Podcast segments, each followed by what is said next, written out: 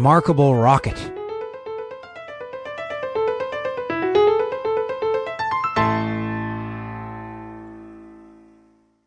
The king's son was going to be married, so there were general rejoicings. He had waited a whole year for his bride, and at last she had arrived.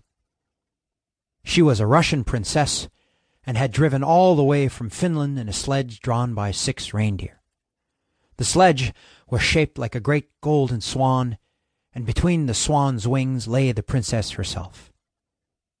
Her long ermine cloak reached right down to her feet. On her head was a tiny cap of silver tissue, and she was as pale as the snow palace in which she had always lived. So pale was she that as she drove through the streets all the people wondered. She is like a white rose, they cried, and they threw down flowers on her from the balcony.